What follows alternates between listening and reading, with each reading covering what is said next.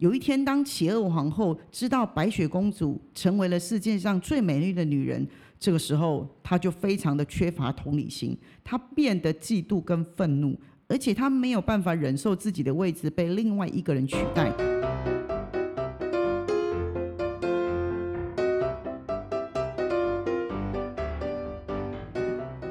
大家好，我是 Grace，欢迎大家今天继续收听我们的节目。呃，今天呢，在节目当中啊，呃，想要跟大家聊的，就是最近有一部很火红的连续剧，叫做《模仿犯》，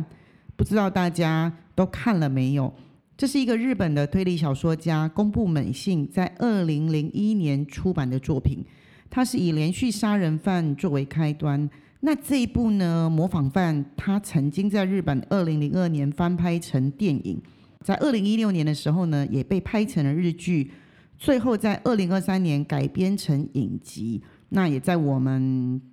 台湾的二零二三年三月底，在 Netflix 上线之后，听说啊，它登上了全球榜的亚军，那也破了我们台剧的记录。为什么我今天会决定录这一集呢？嗯，话说呢，是因为我的女儿呢追完了这部剧后，很认真的呢来问身为情绪咨询师的妈妈，什么叫做自恋型人格？那也要求我是不是可以在 p a r k a s 上跟大家聊一聊这个话题？嗯，因为这部戏我并没有看过，所以其实为了回答他的问题呢，嗯，我觉得我应该先了解一下全部的案情。所以呢，话说呢，我上个周末花了一个晚上的时间熬夜把这部剧全部都追完。哦，隔天真的实在是昏迷。追完这部戏呢，我才有办法开始整理资料，然后和大家聊一聊这个话题。那也想说刚好。趁这个机会做一点机会教育也是不错的，所以啊，呃，大家不用担心，我们今天的 p a c k a g e 没有暴雷，我们纯粹只是针对这个自恋型人格来跟大家做讨论，所以大家其实不用担心我会暴雷，但也是蛮推荐大家看的啦。对，然后吃饭的时候不要看，因为有些画面还蛮血腥的。好，今天我会带领大家探讨自恋型人格跟自恋型人格障碍他们之间的不同处，以及我们会。讨论一些跟情绪相关的话题。那在这个我们今天短短的三十分钟节目里面呢，我们也会帮助大家了解自恋型人格的特点。那我们也会探讨这种人格它对于情绪会有什么样的影响。也为了帮助大家能够更容易的去了解，我努力的收集了很多的自恋型人格案例，跟大家聊一聊。并且也会分享一些能够帮助自恋型人格，还有他身边的亲朋好友的建议，希望这些呢对大家会有帮助。好，那我们现在就开始吧。首先呢，我想要跟大家厘清一下，大家在看《模仿犯》这部戏当中的罪犯，以及我们在现实生活中看见呃那些罪犯所呈现的形态，其实他们都叫做自恋型的人格障碍。但其实自恋型人格跟自恋型人格障碍是有非常不一样的程度之分的哦。好，所以简单来说，自恋型人格它指的是合理的自信跟自尊，而自恋型人格障碍则表现为过度的自恋、缺乏同情心，还有对赞美的过度需求。所以大家千万不要追完剧就开始为身边的人画上荧光笔来做注记哦。虽然说自恋型人格为自恋型人格障碍，它早期的症状没有错，但其实啊，自恋型人格的特质它并不会影响他个人的生活功能，还有在日常的工作。反而这些人呢，在社交场合当中，通常呃都是非常的有自信，而且口才好，表现能力也都很强，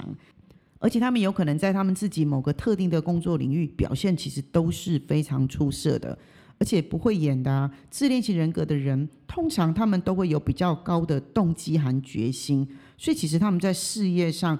会容易取得成功，这是没有错的。唯一比较容易有的状况会是自恋型人格的人，通常他们会比较容易缺乏同理心，还有关注他人的能力，因为他们都把所有的焦点聚焦在自己身上，所以他一般比较无法建立良好的人际关系。同时，有些时候那个场面是他比较无法掌控的时候，他也比较容易出现焦虑、还有抑郁等的情感问题。所以，正确来说，我们每个人应该都要学习，而且保有的是适度的自恋，因为其实适度的自恋是非常有助于情绪的稳定，而且对于个人的成功跟心理健康都非常的具有积极的意义，也非常的有助于我们在生活上的成长。嗯，我举个例子来说好了，适度的自恋呢，它一般能让人在对自己的能力跟价值是有自信的。例如来说，一个人如果去面试，或是参加演讲，或者是嗯，他是处在一个非常竞争激烈的工作环境中的时候，这个时候自信可能让他更具有说服力，而且比较容易帮助他们取得成功。有些时候啊，我们很容易遇到困难跟挑战，那一般人可能就会退缩。但是适度的自恋是有助于帮助我们保持积极的态度跟信心，所以我们遇到问题的时候，我们也愿意去克服它。再来就是适度自恋也会让我们在社交场合里面会更有吸引力，因为呃我们知道嘛，一个人的自信还有自尊都是非常呃有助于建立健康的人际关系，而且能够好好的跟他人相处。适度的自恋它也有助于提高我们心理的韧性。让我们更能够适应生活当中的变化还有压力，而且在我们挫折的时候能够保持积极的自信心。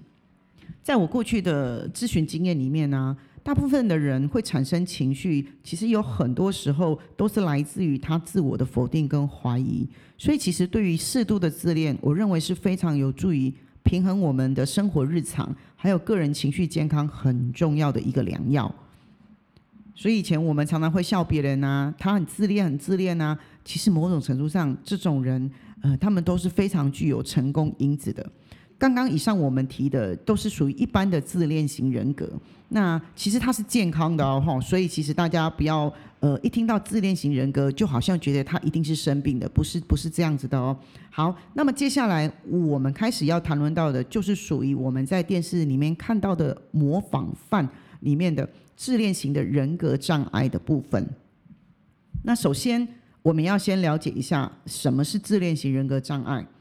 自恋型人格障碍其实呢，它就是一种以过度自恋为特点的人格障碍。那这一些人呢，他平常会表现出什么样的模式？他可能会表现出很自大，对自己的成就还有他的能力有非常高的期望，但是他会对别人的需求还有感受是漠不关心的。自恋型人格障碍的人呢，他可能会寻求不断的赞美还有关注，同时他们对于批评跟拒绝都非常的敏感。有没有很像剧中的那一位人物啊？那自恋型人格障碍跟情绪之间，他们一定存在着一定的关联性。自恋型人格障碍的情绪，他们某种程度上是非常脆弱的，他们可能会经常性的经历着激烈的情绪波动，例如。愤怒啊，悲伤啊，或者是焦虑，这些情绪的反应啊，往往都是源自于他们自己缺乏安全感，或者对他人过度的情感的依赖。那大部分的自恋型人格障碍的个体，有可能会有一些比较特定的情绪波动的反应。那这一些情绪的反应呢，可能都会影响着他们的日常生活，还有人际关系。那我们举个例子来说好了。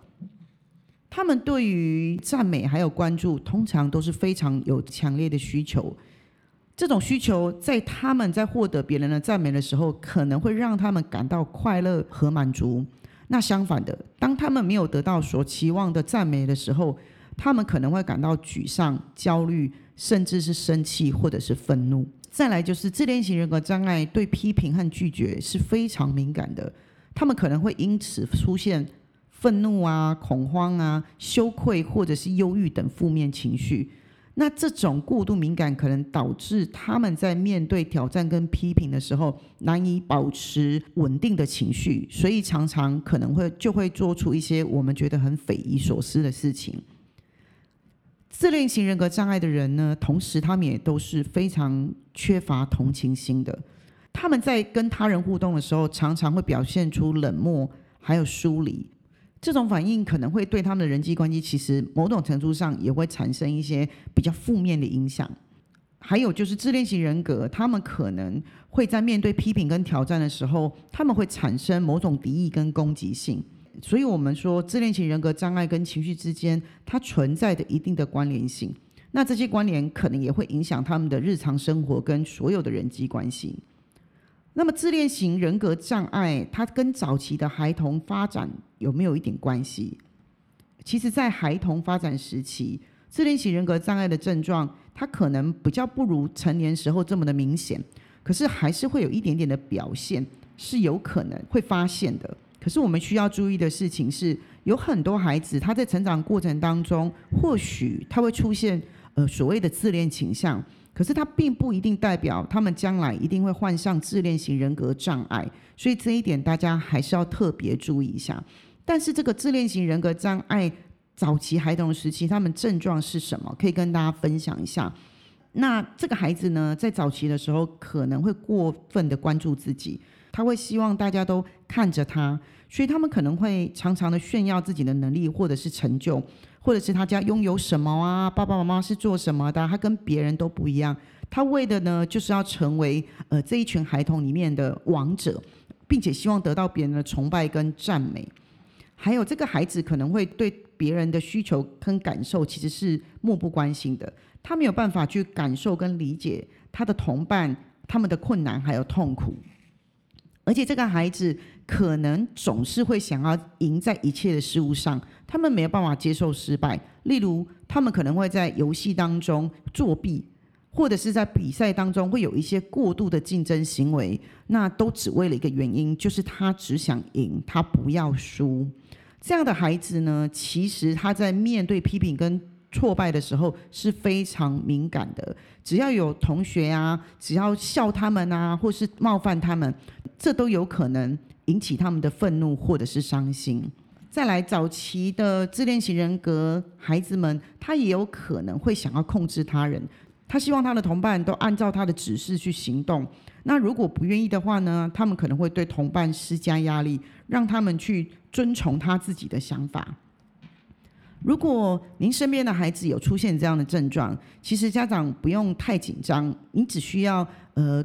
多密切的关注他的行为跟情绪，并且在比较必要的时候寻求专业的帮助。我相信透过适当的处理跟支持，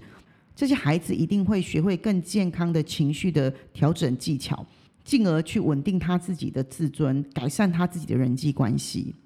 那也有人提出这样的问题，就是自恋型人格障碍和犯罪心理之间，它是不是真的就是存在的正相关？虽然在过去的犯罪史上的记录上，我们都可以看得到自恋型人格障碍的特质和犯罪心理之间确实有存在的一定的关联性。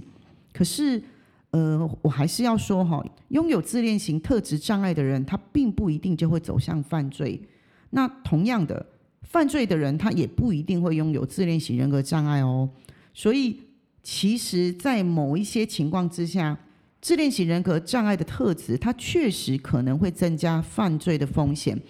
尤其是在我刚刚跟大家提过的那几个方面，例如他缺乏同情心啊，这是可能会使得这些人在做出犯罪行为的时候，他没有办法充分的考虑到会对受害者产生什么样的影响，所以他会增加他犯罪的风险。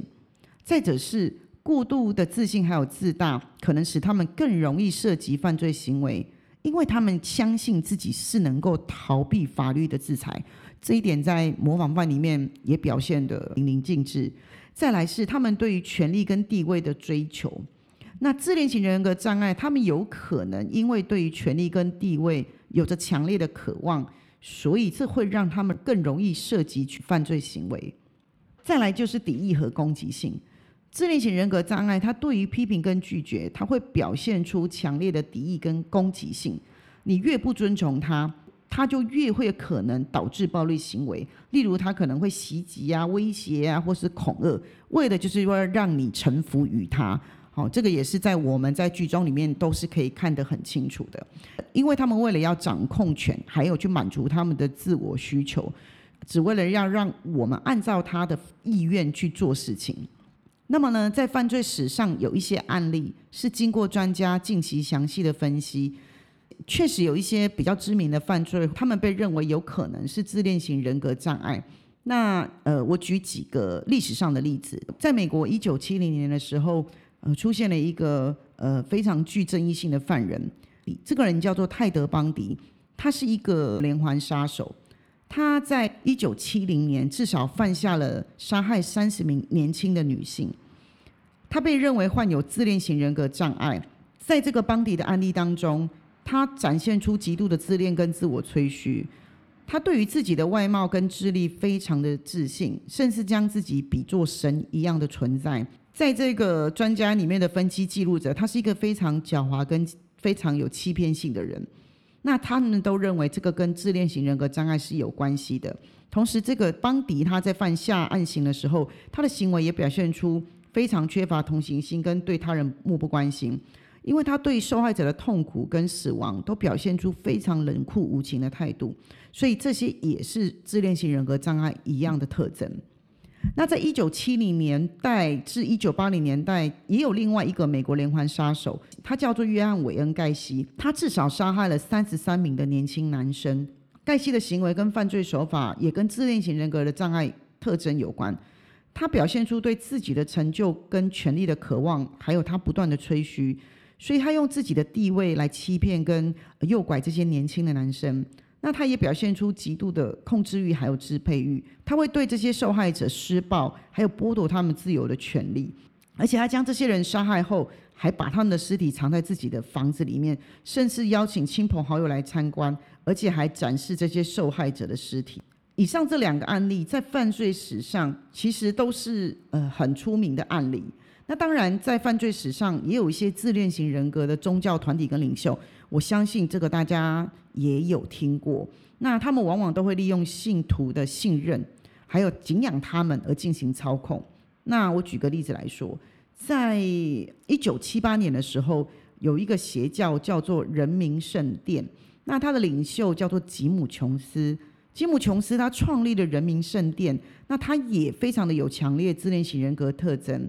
他在一九七八年的时候，竟然指使了九百多名教徒在圭亚那的琼斯镇集体自杀，他成为有史以来最严重的集体自杀的事件之一。再来就是奥姆真理教，这个其实大家应该都有听过。这个奥姆真理教，他的领袖麻原彰晃，他成立了这个真理教，而且封自己为救世主，他就有着非常高的自恋型人格障碍特征。他认为自己是唯一能够引领人类进入新时代的人，所以他在一九九五年的时候，奥姆真理教在东京地铁里面进行了一次非常致命的沙林毒气攻击，那时候造成了十三个人的死亡，五十多人重伤，并影响了好几千人。这些呢，也是我们在历史上所看到的犯罪史，但。话说回来，并非所有的邪教领袖他们都一定是具有自恋型人格障碍的，但确实有相当一部分这些领袖都是表现出这样的特征。那我们来聊聊，为什么这些邪教领袖的角色和行为都跟自恋型人格障碍有一定的相似度？可能的原因会有几个。第一个呢，他们可能需要崇拜还有敬仰，因为邪教的领袖通常他们都是从信徒中。获得这样的关注，那信徒们呢，都将领袖视为神一般的存在，对他言听计从，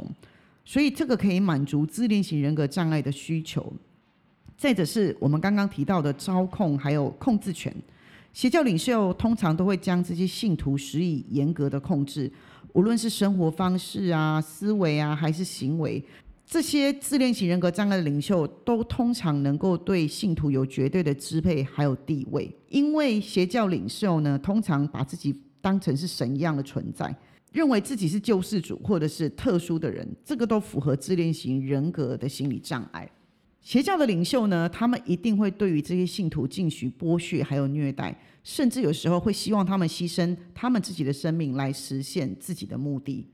那以上呢，自恋型人格障碍的特征跟邪教领袖的角色还有行为，通常都是具有一定的相似性，还有模型。然而，其实我们还是要再说一次，这并不代表所有的邪教领袖都是有自恋型人格障碍，因为每个不一样的个案，可能还需要做不一样的分析。以上我们刚刚聊了这么多的历史上的罪犯，这些案例都强调了自恋型人格障碍他们的犯罪心理。但我们还是需要强调的是，自恋型人格障碍它的特质跟犯罪心理之间的关联性，它并不一定是完全的绝对，因为还是有许多自恋型人格障碍的人，他并不会涉及犯罪还有行为。讲到这里，大家有没有觉得话题很沉重？希望不要让大家等一下吃不下饭，或是没有办法专心上班。那大家其实也不用压力那么大。那我们来聊一聊比较轻松的话题。因为我在整理资料的时候啊，我也有发现一些比较有趣的自恋型人格障碍的案例，免得大家听完都吃不下饭或者睡不着。呃，不知道大家有没有发现，其实我们以前在念神话故事，还有历史人物，甚至是童话故事当中，也都有出现很多拥有自恋型人格障碍特质的人物。那我来一一举例给大家听。首先，我们来说一个自恋型的神话人物，他叫做纳西瑟斯。纳西瑟斯的自恋型人格障碍故事，它是源自于古希腊故事。这个故事讲述了一个非常美丽而且自恋的年轻人。纳西瑟斯呢，他在狩猎中的时候呢，无意间瞥见自己湖中的倒影，而且无法自拔的爱上他。他被自己的美貌深深吸引，并爱上了自己的倒影。他不断的凝视自己的倒影，为自己的美貌欣喜若狂。他每天都沉迷于自己的倒影中，他拒绝饮食，拒绝睡觉。最后呢，他因为没有办法拥抱自己的倒影，满足自己对自己美貌的爱慕，而死在湖边。在纳西瑟斯死后呢，有一朵花在他死去的地方绽开，那朵花呢，因此而得名，就叫做 Narcissus，也就是水仙的意思。顺便跟大家提一下。在东方国家，如果你送你的朋友水仙，那就有着祝福的意思，会希望呢好事连连，你的生活就像水仙花般的开放。那水仙在西方国家，它代表的是自恋，所以据说在西方国家，如果大家互相送水仙花的意思，就是希望对方能够爱上自己。那这个故事呢，就是由刚刚我说的这位自恋的纳西瑟斯而来的。再来，我们来讲一个历史上很具争议性的君主人物，他叫做秦始皇。大家有没有发现，秦始皇是一位以自我为中心，他是非常崇尚个人崇拜，而且对意义表现非常敏感的一个自恋型人格障碍者。我自己在查资料的时候都觉得很好笑，